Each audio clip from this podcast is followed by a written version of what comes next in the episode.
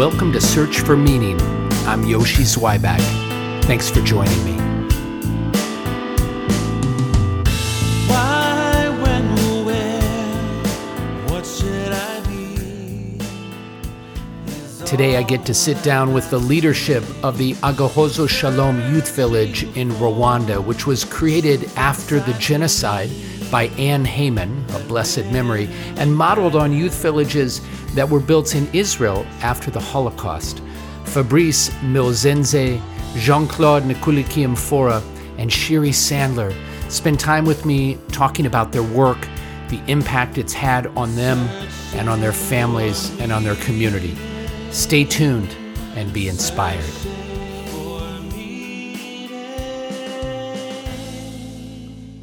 Yeah. What did you start? What did you start with? Started with Kinyarwanda, my mother tongue. And how? I know there's lots of languages in Rwanda. Is that the the official language other than French? You know, before French. We have four official languages. So we have uh, Kinyarwanda, Kiswahili, French, and English. Right.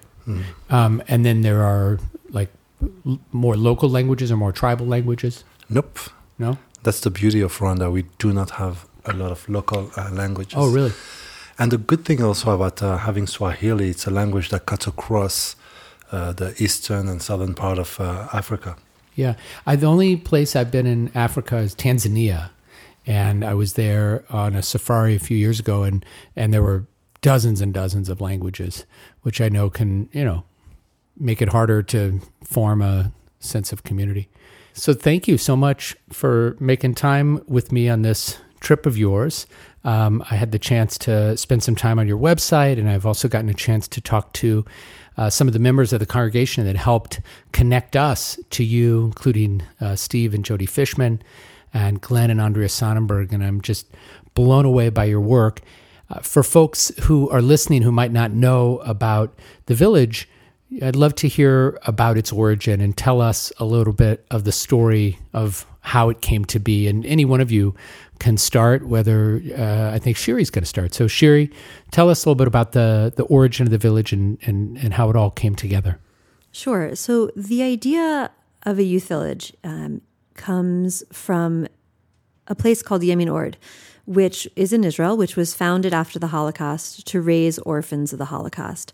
And the belief of a youth village is that every child deserves a safe family and a loving home. And when the family isn't intact or the society isn't intact because of societal trauma, a youth village can step in and help the child experience love, safety, and opportunity. It can be as close as an institution can get to being a family.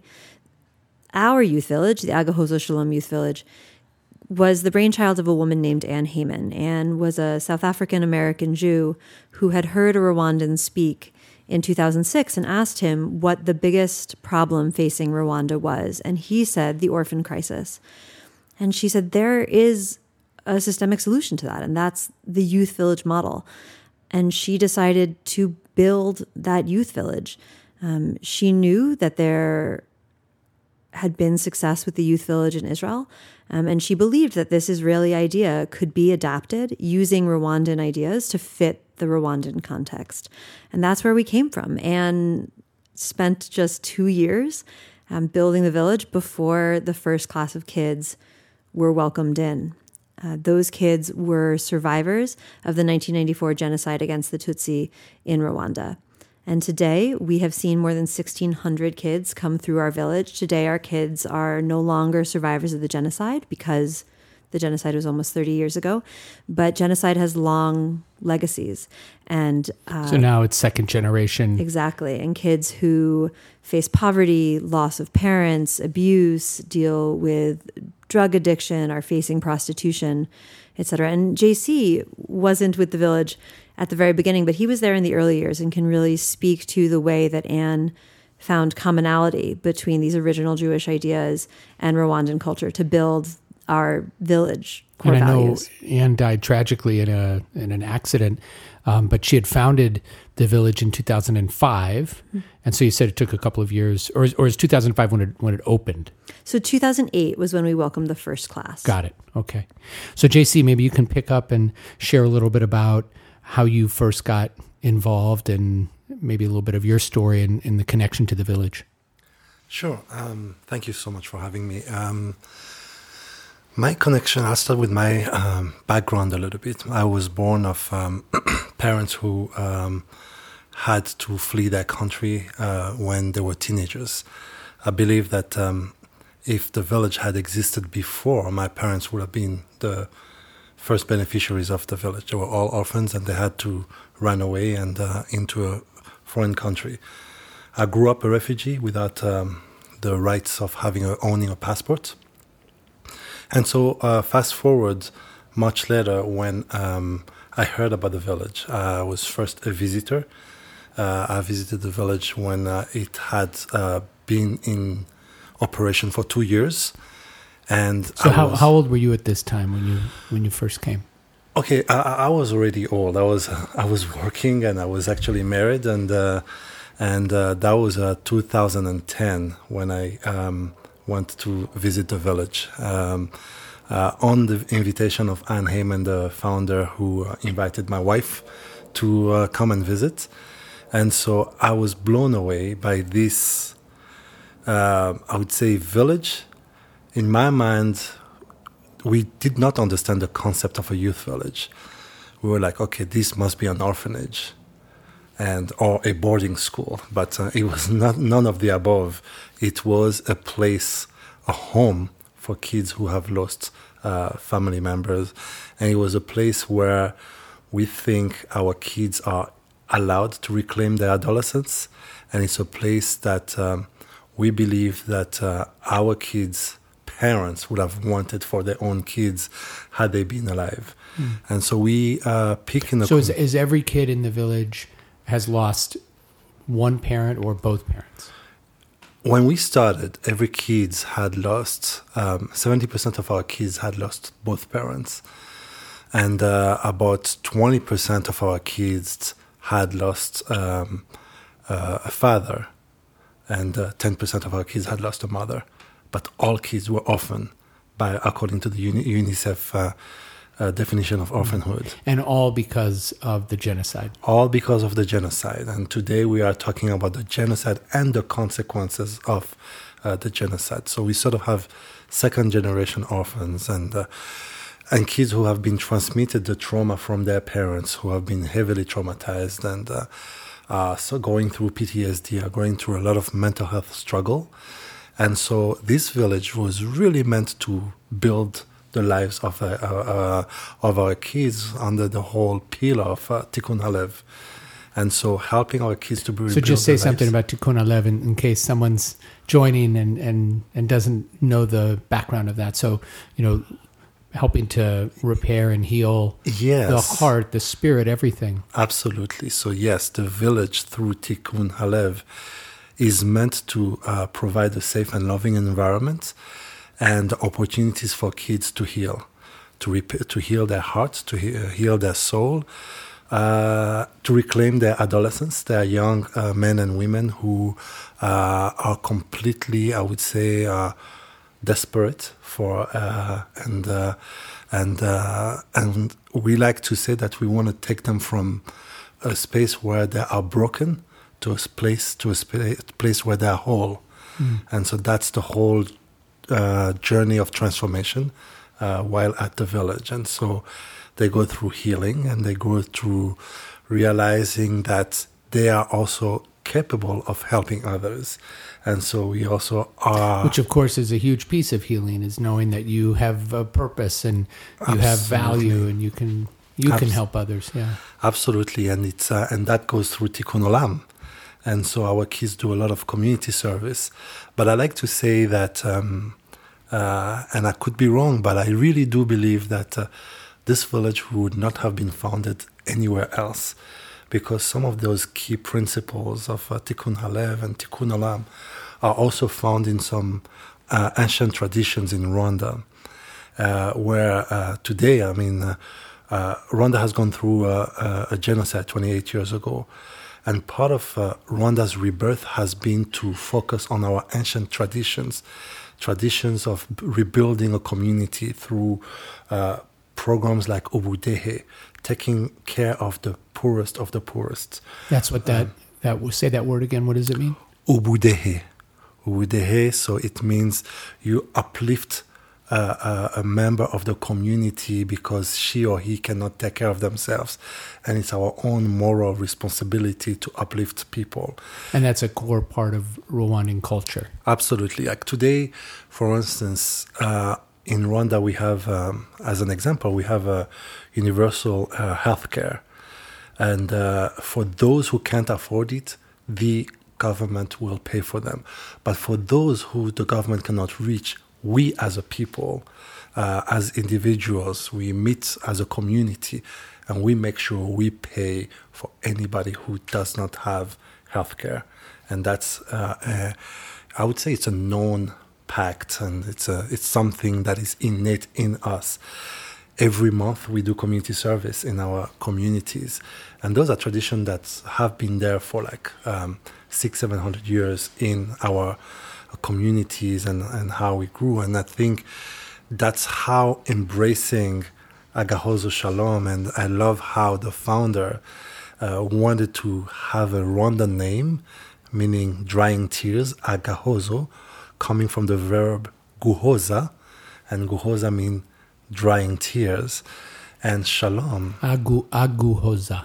agahozo. Agahozu. Yeah, uh, agahozo means uh, the act of drying tears, and the verb is guhoza, to dry tears, and then you have shalom. Uh, it's a space, uh, it's a place of peace and uh, and uh, peace not only uh, physical and uh, but also peace of mind, peace of the soul, and it's beautiful altogether. It's so beautiful. I'm sure one of the things that listeners are wondering right now, because I am as well, is you know you've got this Rwandan concept of helping those who need help and supporting those who need support, and then but we know that there was this genocide where members of the same country, obviously different, you know, different eth- ethnic groups, ended up slaughtering each other. So, is that something that, as part of the work of the youth village, you reflect on? How did this happen? How could this happen? And how do we make sure that nothing like this happens again? How, how do you teach that? How do you deal with that reality? I just want to say the reason why uh, there was a genocide is because great ancient traditions were broken. And I think bringing back those traditions is also one way of uh, rebuilding our communities. So even It's though those a- values are innate, if you don't nurture them and promote them and protect them, they can be forgotten or violated. Absolutely, and I think uh, the village serves this purpose of uh, teaching. Um, uh, what you, there is another concept, I think, starting in South Africa when you call Ubuntu, and uh, it's also the same word in Kinyarwanda, Ubuntu, meaning humanity. Ubuntu. Ubuntu in South Africa, in Kinyarwanda we call it Ubuntu. And Ubuntu, and it's humanity, your humanity, my humanity. You know, uh, today in Rwanda we are more than just a Tutsi or a Hutu. We are Rwandans, and what does it mean to be a Rwandan? It's a person of high level of dignity, agaciro. That's who we are, and we are bigger than what separates us. We embrace diversity. And uh, all of these ancient traditions do help us to bring us together. And of course, we understand that healing will take a long, uh, a long time. And so the village serves uh, that purpose of uh, teaching our kids through art, through performing art, through through uh, theater to uh, music to dancing to all sort of activities to help young people find themselves and heal and, uh, and, and progress and prosper. It's beautiful. It becomes an opportunity to think about, you know, it's a cautionary story, a very dramatic and painful cautionary story. But what happens when some of these traditions that have bound us together and kept us whole are forgotten or ignored? And uh, I think there's so many historical parallels that, that we can think about. Um, Shiri, you wanted to say something, and then I want to I want to hear a little bit about Fabrice's story and, and how he got involved. But please go ahead. I want to add something to what JC is saying um, because what happened to those traditions was that they were overwritten by colonialism, right? Is that colonizers came in and destroyed those existing societies, destroyed those ways of life, those homegrown solutions, those ancient traditions.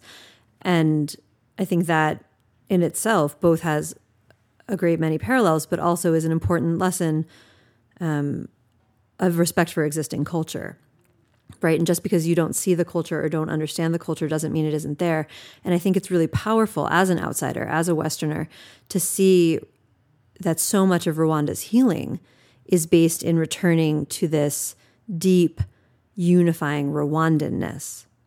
Um, and I think that's, you know, when you look as an outsider at Rwanda and at how it's managed to move forward since the genocide, how it dealt with these issues of perpetrator and victim living next door to each other, when it dealt with developing a society from sort of the ruins of humanity, it looked back and said, What do we have in common? How can we focus on unity? How can we focus on who we are as a way to find strength? And when you see that in Rwanda today, when you see that in the village, you see these commonalities among vulnerable kids, among traumatized kids, and where they are finding their strength is inside of them and inside of sort of their national identity. I think that's really powerful and a really vital lesson for those of us dealing with division in other communities and in our own communities. It's so important and so powerful. And I'm just wondering before we go to Fabrice, what is something that, you know, in your experience, Shiri, in your work with the village, like what's something that's really either surprised you um, about the work or about what it, the impact it's had on you, not just the the families and the children you serve, but but something that changed you, I guess? It's a great question. So I I come from a Holocaust family. Um, I was my grandparents helped raise us, and I was the kid who wanted to hear the stories. You know, there's always the kids who want to be near the adults, want to understand, and that was me. Um, and in college, I was studying the Holocaust. I was out here in Los Angeles working for the Shoah Foundation, and my grandmother called me and she said, "I don't want you to do this." She said, My life had to be sad. Your mother's life had to be sad, but yours doesn't. And I said, Grandma, I, I have to do this. I don't I don't have a choice. It's it's inside me. And she said, Well, if you're going to do this, then you don't do it for just the Jews. You do it for everyone. And that was the message I took forward. And that's one of the ways I found Agahozo Shalom. So the first time I was in the village, um, a colleague was driving me to the village I had been in my job four weeks. I had, you know, didn't know anything, right? I was upside down. He was my age, almost exactly. And as we were driving out to the village, he starts telling me about his experience during the genocide. And all I could think was, I know these words. I know this tone. I know this feeling he's compelled by. I'd been around it my whole life. It was the same experience of listening to a Holocaust survivor just suddenly have their story pour out, except he was my age. I was 11 when this happened. We were children, and this is what he was going through. And that was really disruptive for me. That really shook me deeply, and especially after a, a career in the Holocaust space. Um, but it also was this sense of commonality that I feel like the Jewish community and the Rwandan community that we have this kinship. I think of us as sort of elder brothers in trauma, that we have this responsibility to be there and and help as best we can people get through this trauma. So that was the first one, but the second one was really different. Um, it was my first night in the village, and I was having dinner with the kids. And I didn't really understand at the time why people should visit the village. I felt like it was invasive for the kids I felt like you know you, you don't you shouldn't go and and gawk and look at these kids who are in the process of healing. Um, and then I was I was sitting at dinner, and I took my phone out. They wanted to see something. I took my phone out, and on the back of my phone case was a picture of my then 16 month old daughter. And one of the girls said to me, she said, "You that is your baby." I said, "That's my baby." She said, "You have a baby and you came to see us?" That I had stepped away from my family and my life and left my baby behind. That they were worth that was shocking to her. And that was a really transformational moment for me of what it means to understand your value through someone else's action. That it was worth coming to see them, to meet them, to see their life, to experience the village. Um, and that sort of changed the way I looked at my job and the way I think about having the honor to share these stories is is about saying these kids want your recognition, right? They want Right. to know that that they've never met you, Right. but they have value to you. Yeah, it's uh, it's being seen, it's bearing witness. There's um, an amazing story in the Talmud about whether or not it's allowed to go and watch a gladiator competition. This was, you know, during the time of the Roman uh, occupation of the land of Israel, and some rabbis said that was a form of idolatry because there were statues of Roman and Greek gods in the amphitheater, and others said it was just barbaric to watch these gladiators fight each other to the death. But there were other opinions that said, no, it's a mitzvah, it's an obligation to go and watch for two reasons. So, one reason is if there was a Jew who was killed in a gladiator competition, you could bear witness and tell his wife that he was dead so that she could remarry. Because if no one witnessed his death, she wouldn't be able to take a new husband. So that's one reason. But then the other reason to go and witness the barbarity of the destruction is just to bear witness to the pain. And I, I always think about that when I hear stories about people who want to come not because they want to gawk, not because there's something about it that's, you know, um, a type of um, fetish or something like that, but instead because they want to bear witness and they want to hear those stories and see those tears and maybe offer a hug or just just say shamati you know i hear you i heard what you had to say so as you were telling that i i, I thought of that teaching in the talmud I think that's so beautiful and so important and transcendent, right? Beyond culture. We Fabrice and I were talking about this yesterday when he told his story. I hope it's okay that I'm I'm saying this. And it was very difficult for him and he was uh, experiencing a lot of emotion. And afterward, you know, I said to you, I said, thank you for for going through that for us, right? To tell your story. And I it reminded me of my grandmother who used to give testimony and I'd go with her all the time when she gave testimony. And it's the it's it's the why of why do we listen, of why we tell these stories. And it's not just because, you know, the adage of if you don't history will repeat itself, right? Which of course it does anyway, and we know. But also because these were people who who lived, these are experiences and pain that happened. And in being human, we have to see it. We have to understand that this is part of the human experience and to and to make it known, not to force someone to carry that that experience inside them alone, I think. Mm. so fabrice tell us a little bit about your story and how you got connected with the youth village and you know, feel free to share any parts of that you want Absolutely. Um, thank you so much for having me today. Um, I like to say that I am one of the people who have tested and is still testing the fruits from the plants that Agahozo Shalom have planted. So I was born in a in the village in a poor family, if I may say, and it has been always very hard for us to for my family to access some of the basic needs that all the family uh, deserve to access.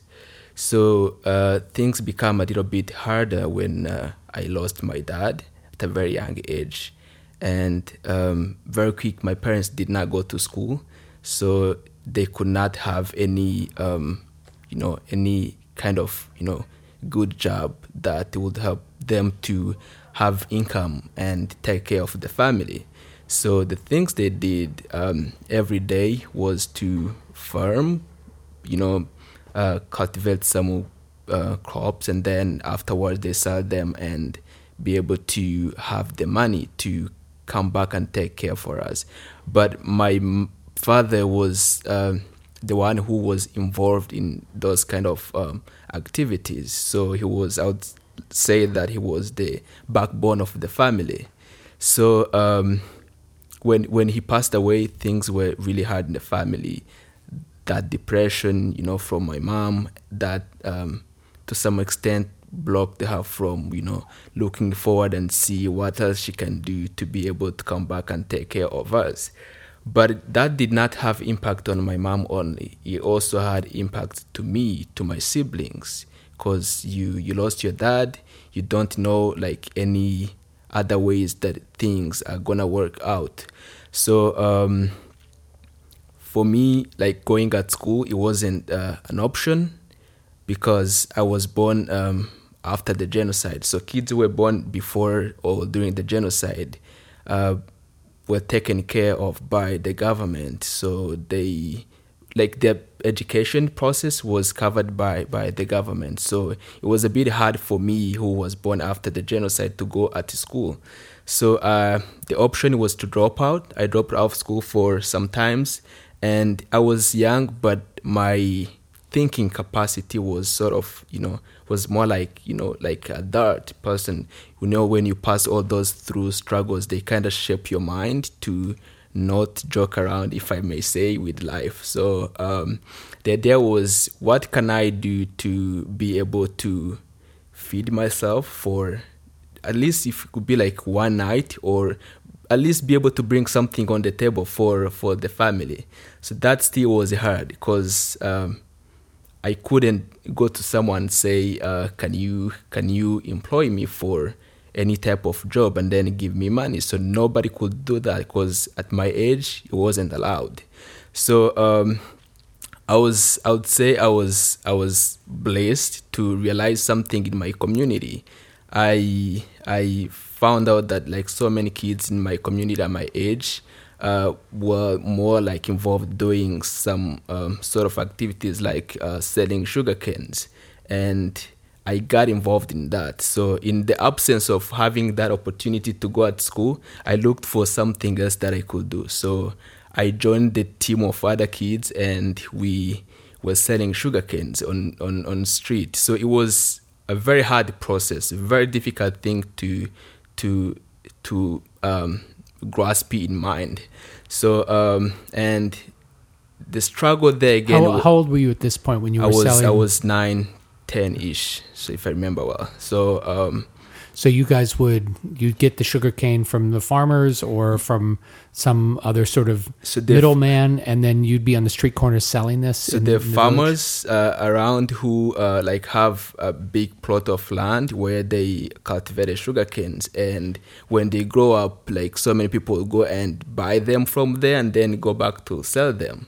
So uh, the struggle there was that it was like from where my home was to where uh, the farm where we had to sell sugar to buy sugar canes were.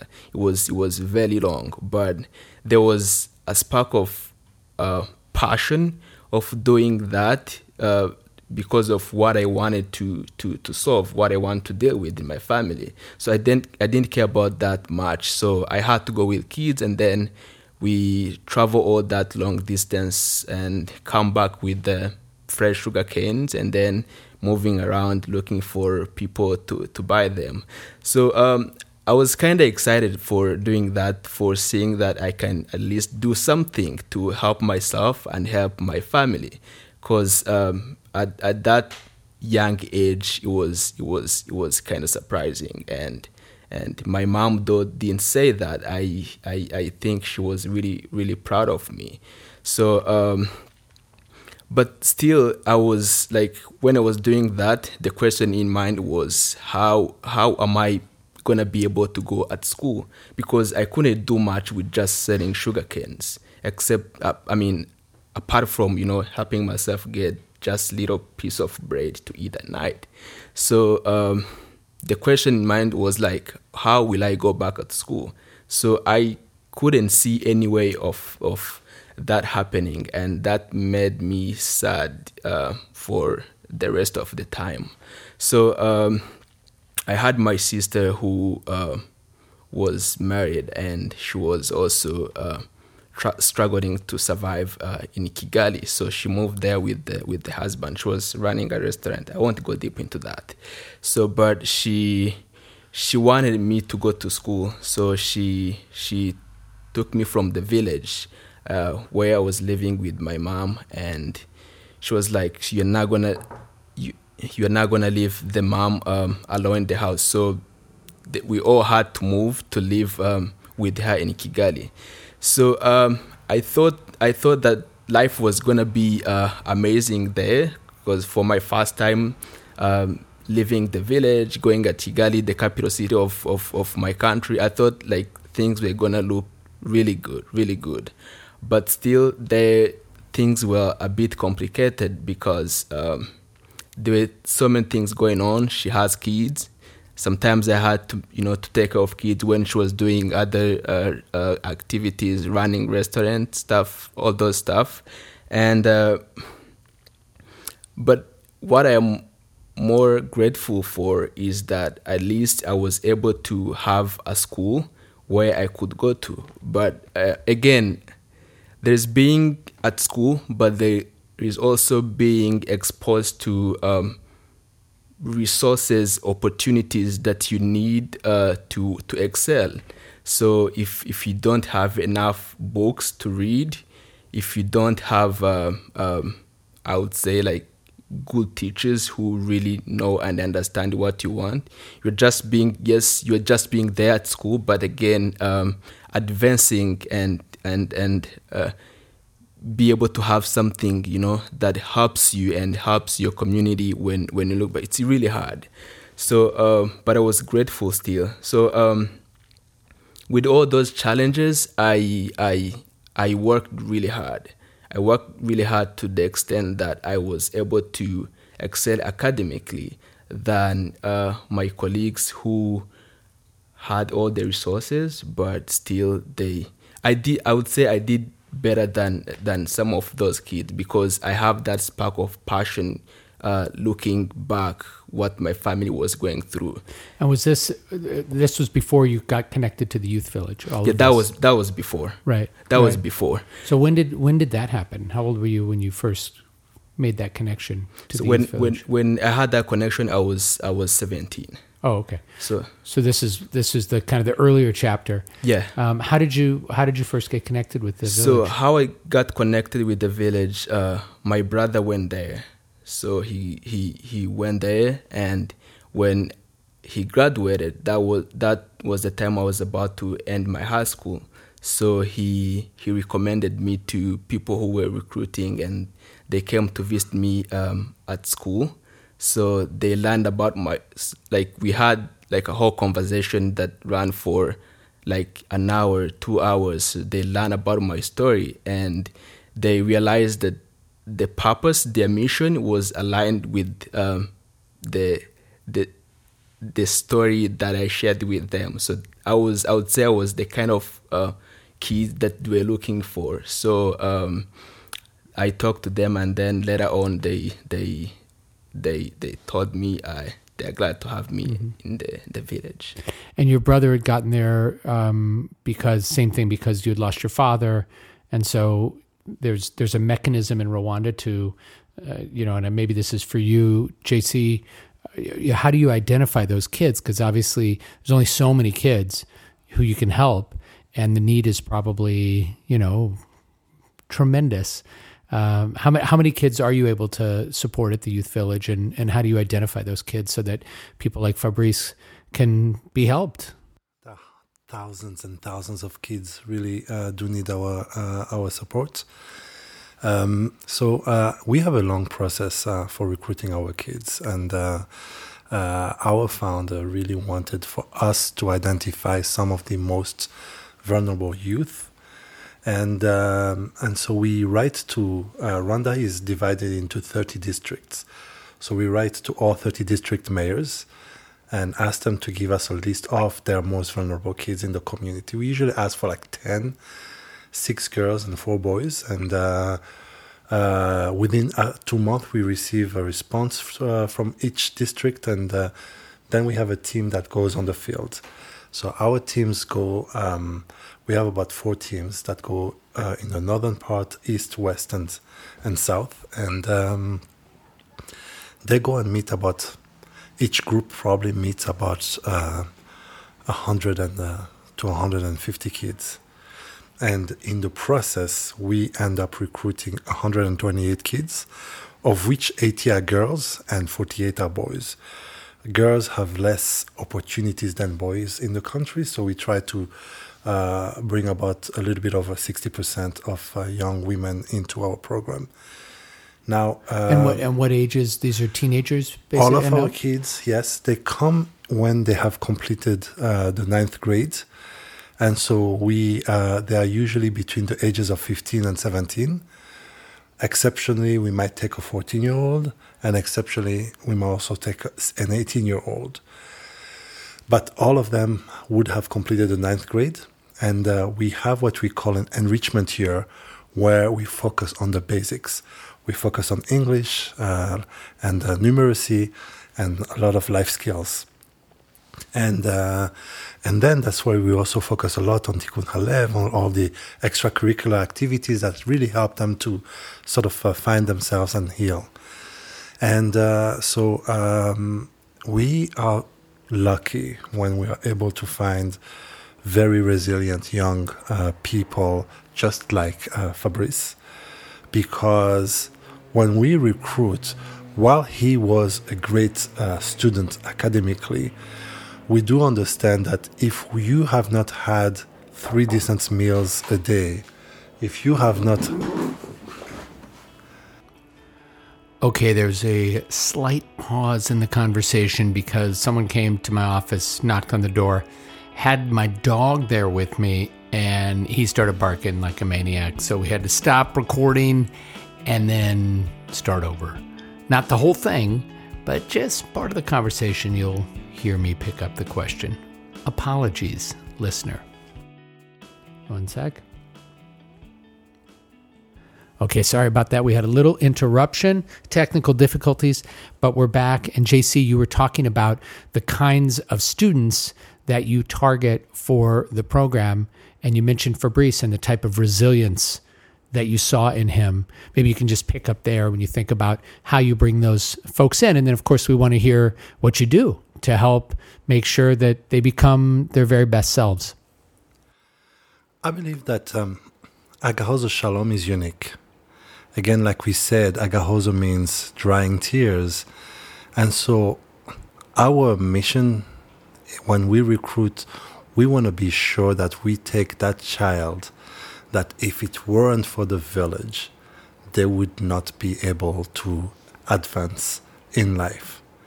And so we really try to find the most vulnerable kids, but the, at the same time, that one kid that can be part of a program and can make a difference.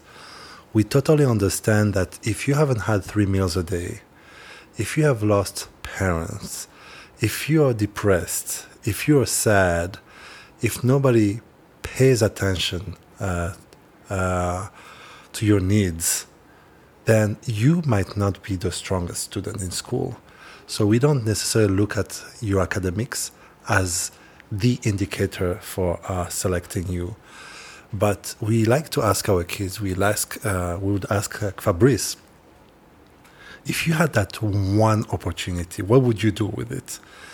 And we try to, to look for a, a little bit of a spark of resilience and uh, a little bit of, we try to plant the seed of hope and see how are you going to take on uh, that opportunity. And, uh, and uh, it goes through an interview process with uh, very empathetic mothers, mothers who have lost children during the genocide, mothers who really care about changing the world, changing the world of vulnerable kids. And, uh, and uh, it's a very, very, very difficult process because in Rwanda, I mean, because of the genocide, because we are a developing nation, I mean, you have hundreds of thousands of kids who might need the village, but we only end up selecting 128.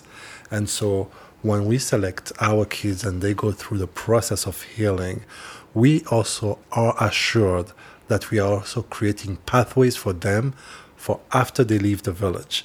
We know that there are going to be uh, agents of change uh, in their community and in the country. And we are extremely proud of the 1,100 kids who have gone through the gates of Agahozo Shalom.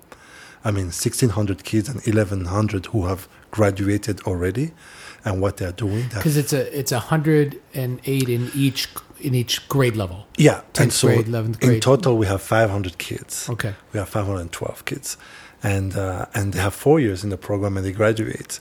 So we have graduated 1,100. Many of them are family men, and family women. They have jobs. They have uh, they have a career. They have hope. They are active members of the society, and we're extremely proud to say we have nobody, none of our graduates is into the justice system. That's something we, we really are proud of, and and uh, those values that they they live on a daily basis help them to uh, get to the next uh, level uh, in life. Thank you so much. So, uh, Fabrice, you're a graduate now, and I we were talking earlier before we started recording that you're now attending university here in the United States. So, tell us a little bit about how the program changed you. You know, we got a little bit of an image of some of the challenges that you confronted as a as a young person, and and I'm sure lots of listeners, you know, hear that story and they they think about you know, a young boy essentially, you know, uh, but working every day instead of being in school or playing sports or, you know, all the kinds of things that a child should be encouraged to do and allowed to do. And, and you were trying to, you know, make a little extra income for, for the family and for yourself. But you had these dreams and then eventually you, you make it uh, to the youth village. Tell us a little bit about how that shaped you, what it what it did for you, and helped you become the person that you are today. So that's a great, very great question. Um, I would like to start by saying that uh, Agahozo appeared in time that I really needed it. So, and uh, being a part of Agahozo, I was like, wow, this is what I wanted. But also, like a, like the person who have been through all those struggles, I was asking myself, what am I gonna do with this? What am I gonna do with all these opportunities? Because I had no idea. I had no idea. Being in an environment where I interacted with people from the US for the first time, being in an environment where like almost like 90% of you know all the people there are speaking english but i had no idea of what what was going on so uh, part of me was kind of confused and i had to find a way to navigate all through that and what i loved more about agahozo was that the system the way it's built is built to help you navigate and uh, discover what you are passionate about. And so there's something that kids from destitute families are deprived deprived of if i may say. And that is the power to dream big and the ability to stay equally focused and, and determined because they're drowned in um, ocean of endless problems such as depression anxiety um, low self-esteem hunger and and so many men of those. And that was me before being a part of of agahozo. And have i not been able to be part of um, that community I, to be honest i don't know where I would, I would not be here today speaking to you but i met a group of people who really cared about me who really cared about the struggles that i went through and they helped me to chill and relax in a manner that Fabrice, you have gone through this, but there is another life after the life that you went through. And the question was, how do you get to discover that life? That's what helped me.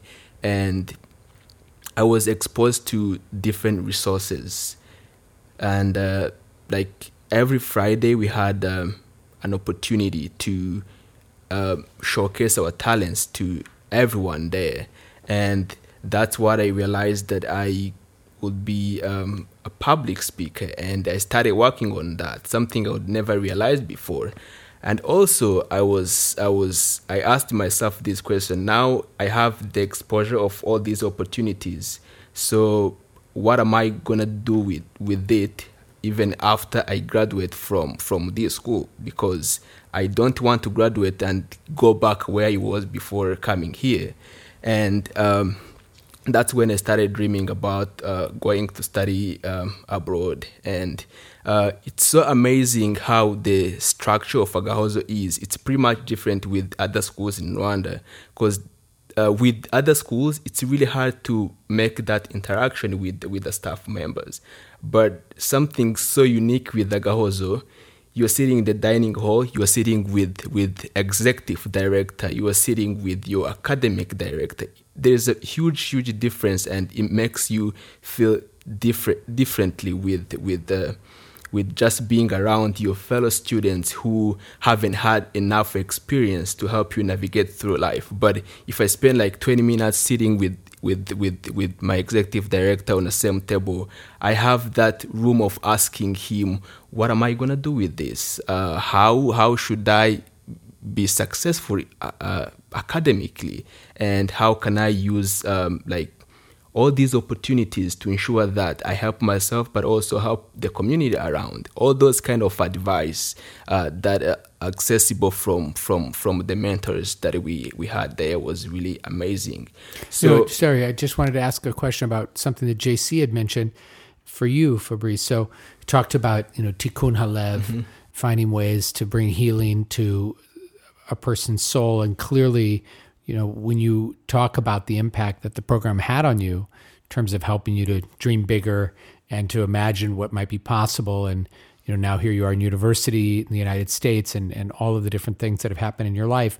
But in terms of the healing, you know, from the trauma of losing a parent, the trauma of poverty, some of the depression and anxiety that you talked about, maybe you could say something about the Tikkun Halev experience for you. Was there sort of a breakthrough moment where you realize, oh my goodness, like I, I've discovered something new about myself and that's given me strength? Was it a, you know, a gradual kind of thing that you can only really notice in looking back?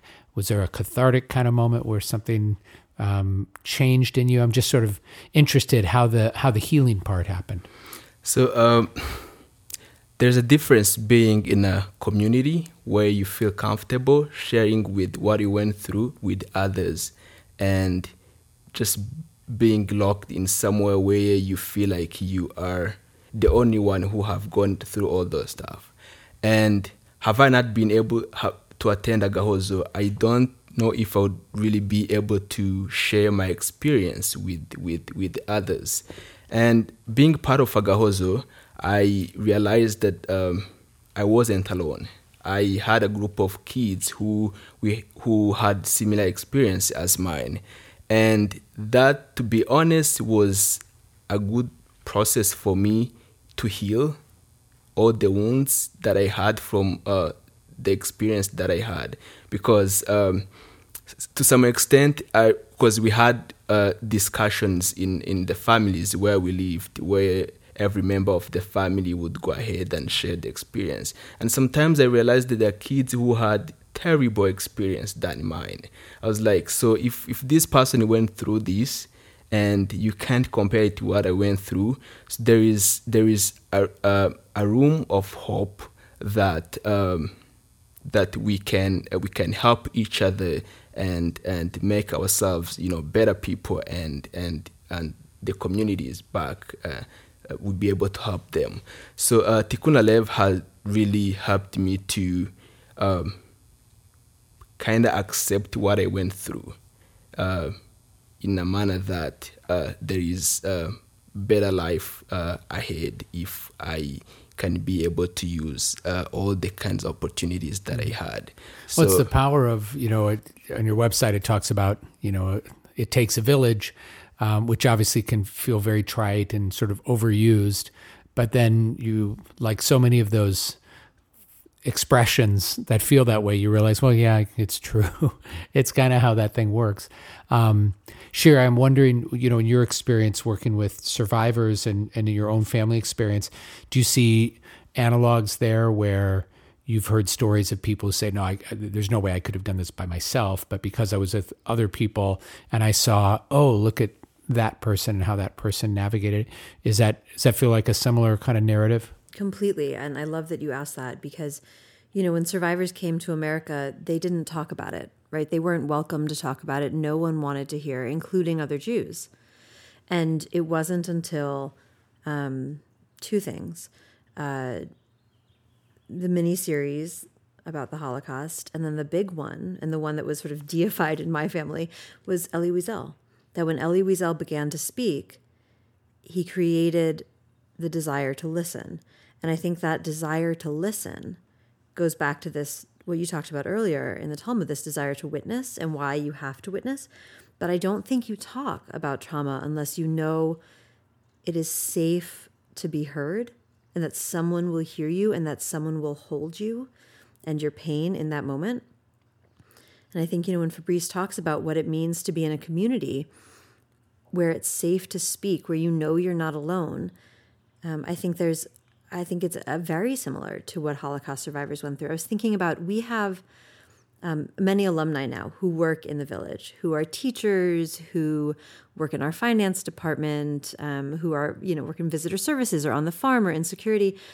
And our visitor services officer was a member of our second class, um, and he was a genocide survivor. He and his identical twin brother, and he said recently that when he came to the village, he felt like his trauma was untouchable and unspeakable. And it wasn't until he got to the village that he realized it could be safe to speak it. And I think so often people who survive trauma don't know that they can survive the speaking of it or what it looks like to have to say it out loud. My grandmother always used to say she was afraid of crying when she gave testimony because if she started, she wasn't sure she would ever be able to stop, that she would lose control. And I think knowing you're in a place where people will help you put yourself back together after that moment is really important. And I think it's universal. Mm-hmm. I'm wondering, you know, obviously the, uh, well, maybe not obviously for people who um, might not be as aware of where Jews live around the world, but um, there are parts of Africa that have significant Jewish populations, but Rwanda is not one of them. Um, how, and this is, I guess, for any one of you, um, how has the, the the youth village impacted the way perhaps not every Rwandan because you know you, you haven't had you haven't been around long enough probably to affect you know every part of the country but since so many of these people come from different parts of the country different regions in the country and then i imagine a lot of them end up going back home and now they've had this experience how has that changed the way rwandans see jews i think that's a great question i'm going to ask jc to speak to the sort of political side of it and the interactions between Rwanda and Israel. But I want to tell you one anecdote about it. So when I was first in the village, um, one of the kids said to me, she said, "Oh, you're Jewish. Do you know Tikkun Olam?" And the only thing I could think was, "Do you know Tikkun Olam?" I mean, Tikkun Halev and Tikkun Olam are central to the village, to the to the village, to the village's ethos, to life in the village. But there was something so funny as an American Jew about a 15 year old Rwandan saying to you, Oh, do you know Tikkun Olam? I mean, it was. I love it, it too because it almost personifies Tikkun Olam. Right. Like Tikkun Olam is someone you know you met at, at shul one right, day. It's but, like Elijah, right? right? Tikkun Olam opens the door right. and comes in. Um, but I do think that the village, one of the things it represents is sort of Israeli ingenuity and I think that's really important. And there's been quite a bit of Israeli um, investment in the village through technology, through relationships. Um, and maybe, JC, you can speak about um, Ambassador Adam, just sort of the, the political aspect of, of what it means for these two countries to have a relationship that's typified by the village. Yeah, and um, actually, even before um, speaking about the political side, you're thinking when you hear about Israel right now in the news, you talk about, you can hear about conflict and everything, and yet there is so many beautiful things about it, and Tikkun Olam being one of the one of those great uh, uh, principle or beliefs, uh, and and and so hearing that you have this one person that created a movement and built this youth village, and that is run by Rwandans and today we are partnering with um, Yemin Orde uh, Educational Institute that brings about uh, 20 to 30 uh, principals twice a year in Rwanda to visit and to uh, learn and exchange with us in Rwanda. Uh, it's just amazing. And uh, in addition to that, now you also have the ambassador of the State of Israel in Rwanda who who sees it as a model that really works. And uh, every time there is a community of uh, people from Israel, uh, Agahozo Shalom be- becomes a place to, to visit. We have uh, partnered with other uh, organizations such, such as Brankovice and uh, so many other uh, organizations. When they come, they want to see, we want to see Agahozo Shalom, we want to learn from it, and we want to see how we can partner.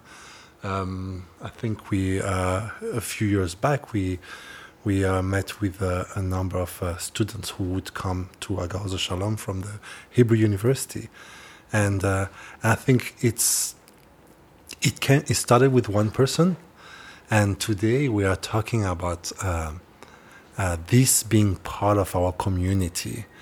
Um, when we talk to um, to leaders in education, they say, "Oh, you want a proper education system? Go to Agahozo Shalom." Uh, we have uh, recently uh, started a partnership with um, the Mastercard Foundation, and we are working on a program called the Education Resilience Program, and uh, we are partnering with the Ministry of Education on a training program of about close to 450 teachers in about 150 schools. And to me, that's another story of Tikkun Olam. And so um, it's amazing how a concept that within, you know, I think within certainly Jewish life and American Jewish life, Israeli Jewish life, Tikkun Olam, like, yes, you know Tikkun Olam. It's a concept that is widely known and spoken about, but the thought that there's people all over a country, you know, thousands of miles away that is not a place where there are lots of Jewish people living or from them from there to have you know community like that resonate with these ideas which are obviously I mean the name itself tikkun olam you know it's the repair of the world. It's a very universal concept. It's not you know tikkun Yisrael or tikkun Yehudim or something like that you know just the repair of uh, Israel or the Jewish people. It's very broad but it's also interesting the degree to which some of this you have a conflation of this um, spiritual and religious path for Jews, and also um, Medinat Israel, this uh, this sovereign nation that is a political entity um, and not uncomplicated in terms of its uh, connections. I know one of my friends is Yossi Abramowitz, who's helped to build solar fields in Rwanda, and uh, and I don't know in if, the village. it- oh, there there's a field in the village too. Yeah. Okay. So he's told me about his visits. So you know, you have someone like that who's doing a lot of you know green work in throughout Africa, but Rwanda is one of the the biggest places that they've they've done that work. Um, and so, and then there's all sorts of other Israeli technology that gets exported. You know, there's so many people who, when they hear this story, uh, particularly Jews, you know, are, are very moved by it, either because they themselves had a grandparent who was a survivor, a parent who was a survivor, um, or even if they don't have someone who's a, you know, they're not a direct descendant, they have some kind of connection to that. Uh, and then, you know, they hear about the youth village and there's something very inspiring and beautiful and uplifting about that. People want to help. So I'd love to hear about different ways that our listeners might be able to support your work. Obviously, we can go to your website and find ways to make donations and other kinds of things. Learn about the work. What are other ways that you talked about volunteers? What are other ways that people can can support what you're doing in the youth village? So there's lots of ways to get involved with our work. Um, we think of our community around the world as the ASYV family, right? We have our family model in the village, but we have our family outside of the village as well. Um, and while supporting us financially is is sort of the obvious way, there are other very meaningful ways to get involved. Um, we have a service learning curriculum, and we welcome college and high school as well as um, young adult groups to the village to think about Rwandan homegrown solutions in the way that Ubudehe, um, which JC describes so beautifully, has helped Rwanda recover from the genocide and to learn from that example to think about what our own responsibility is in our communities. And it's a really powerful way to engage with questions around Tikkun Olam. Um, and so we encourage Jewish and non Jewish groups to come to the village and take part in that program. We do welcome visitors. You know, Rwanda is an incredible place to visit. It's beautiful, it's clean, it's incredibly safe. They have um, absolutely remarkable wildlife in the form of gorillas and golden monkeys. So if you go to Rwanda to see the gorillas, you know, come stop by Agahozo Shalom, spend time on a Friday night, have Shabbat with us and experience village time, our talent, sh- our weekly talent show. Um, we also take a small group, about six to eight young adults every year to serve as cousins in our family model, to live in the village for a year, to be cousins to a first year family, and to do a job in the village. And then there's other ways to get involved, um, you know, in terms of supporting our work, whether financially or with your own. Uh, professional skills. And I encourage anybody who's interested to go to the website, to reach out to us, to reach out to me, because we are always learning from others and we're always looking to learn from others especially as we embark on our next steps whether it's you know teaching teachers across the country um, or thinking about how we can serve as a model to other communities who are looking to heal their children so what I'd like to close with is, first of all, just thank you for your time and, and for sharing your work with us. And I hope that um, people who listen will be inspired to go to your website and learn more about your work and also ways that they can be involved either as a visitor or as a donor or just being able to share the story. Uh, because obviously, if other people were inspired to do similar kinds of things, you know, there, there could be 10,000 youth villages uh, in all parts of the world, including the United States, where people who have lost a parent or experienced trauma or just need that safe space or need that community could really benefit. There's uh, unfortunately no shortage uh, of, uh, in terms of the need there. Uh, one of the things I like to ask folks on the podcast is, you know, what's something either that keeps you up at night about the work that you do, or uh, maybe more hopefully, you know, gets you up in the morning about the work that you do. So maybe just thinking about some of the lives that you've been able to touch, and if there's a, a concrete story, you know, of someone that uh, that is to you sort of the place you go when things are challenging and there's you know some some logistical thing that's difficult or a budgetary thing that's difficult or a personnel thing that's difficult you know you go back to that place and you remind yourself of fabrice's story or someone else's story and say no that's why i do this work so um, jc maybe we'll start with you. I'm sure you've got a thousand of those stories but what's one that that comes to mind when you think about what gets you up in the morning to to go do your work uh, at the at the village?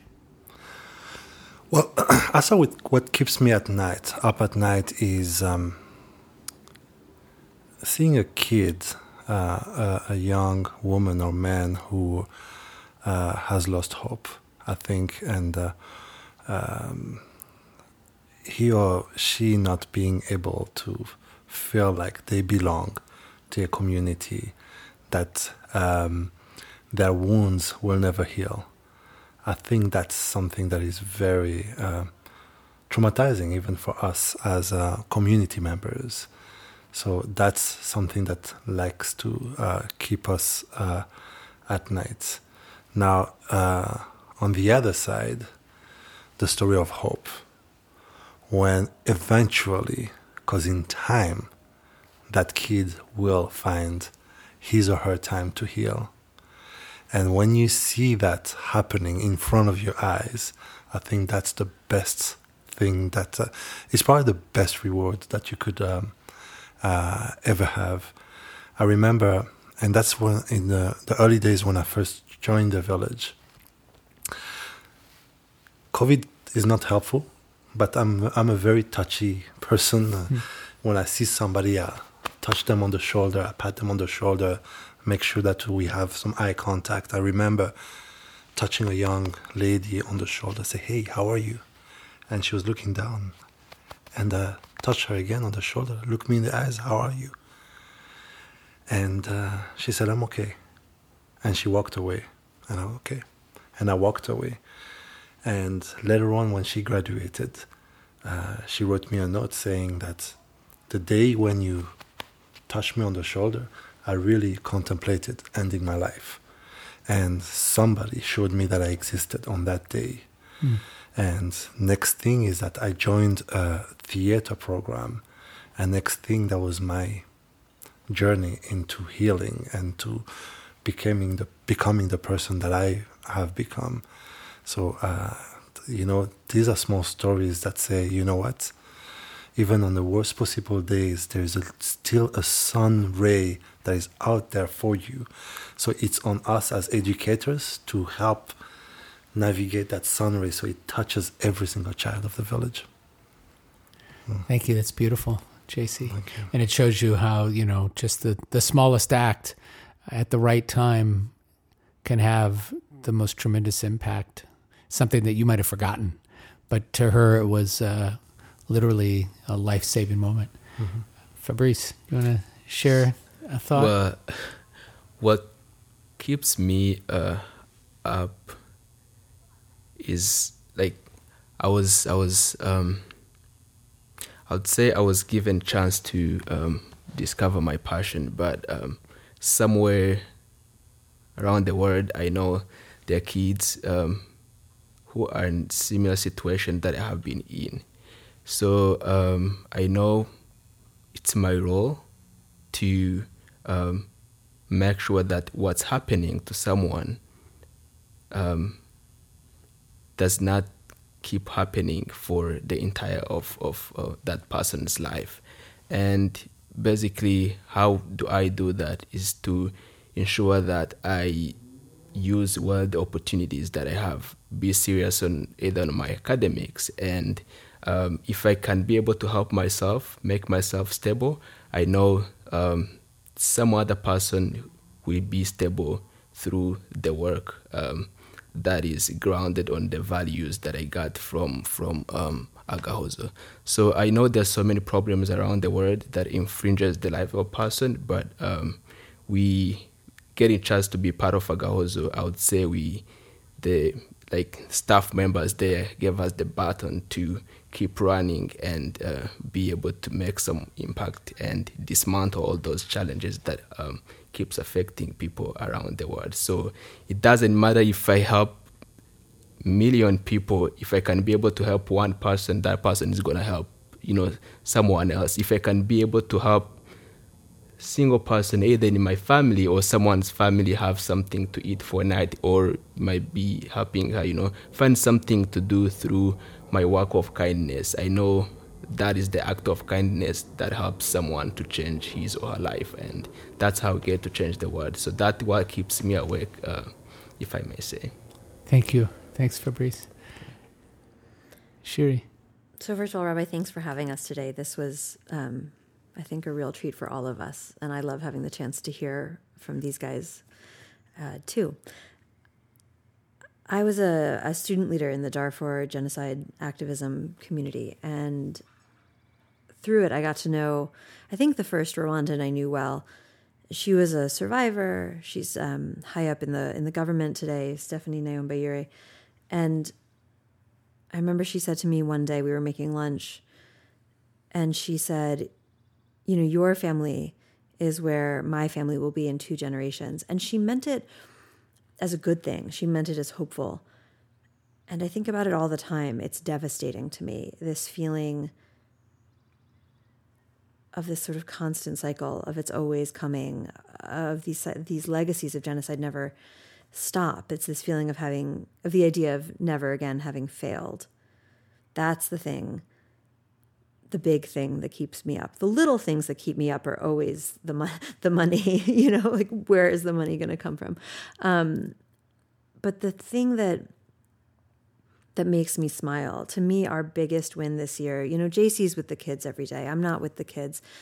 I'm with the spreadsheets and and the the partnerships and in the New York office.